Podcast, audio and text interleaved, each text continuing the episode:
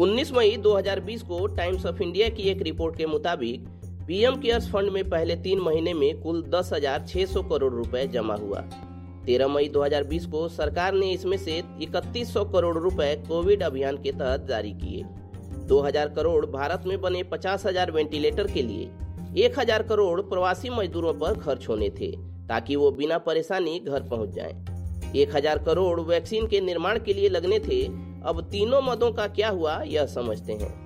मार्च 2020 में नोएडा की एगवा नाम की एक कंपनी को 10,000 वेंटिलेटर बनाने का ठेका दिया। कंपनी के पास इससे पहले हाई एंड वेंटिलेटर बनाने का कोई अनुभव नहीं। फिर भी एक करोड़ का ठेका और 20 करोड़ एडवांस दे दिया। 16 मई को पहले क्लिनिकल ट्रायल में वेंटिलेटर फेल। 1 जून 2020 को दूसरे क्लिनिकल ट्रायल में भी फेल।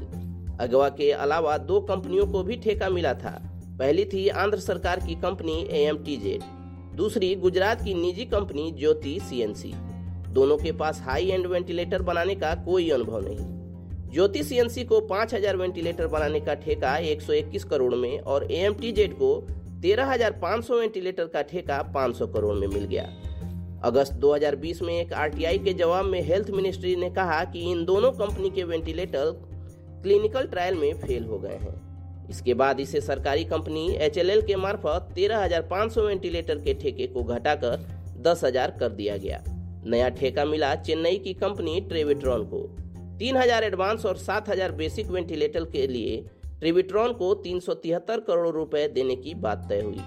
ट्रिविट्रॉन ने वेंटिलेटर बनाए लेकिन ए और एचएलएल के बीच टेंडर वापस लेने को लेकर बात उलझ गई।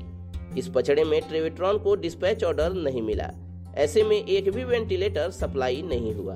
पीएम केयर्स फंड का दूसरा बड़ा मत था प्रवासी मजदूरों के लिए। कहा गया कि श्रमिक एक्सप्रेस ट्रेन का किराया पीएम केयर्स भुगतेगा इसके अलावा राज्यों को भी पीएम केयर्स दिया जाना था ताकि वो प्रवासी मजदूरों की आइसोलेशन की कायदे से व्यवस्था कर पाए। कुल एक हज़ार करोड़ खर्च करने की बात थी। चीफ लेबर कमिश्नर ने एक आरटीआई के जवाब में कहा कि उन्हें नहीं मालूम कि ऐसी कोई रकम प्रवासी मजदूरों की सहायता के लिए जारी हुई है। चार मई 2020 को रेल मंत्रालय ने साफ़ किया कि वो प्रवासी मजदूरों के टिकट पर पिचासी फ़ीसदी की छूट दे रही है। बाकी का पंद्रह फ़ीसदी राज्यों को भुगतना होगा।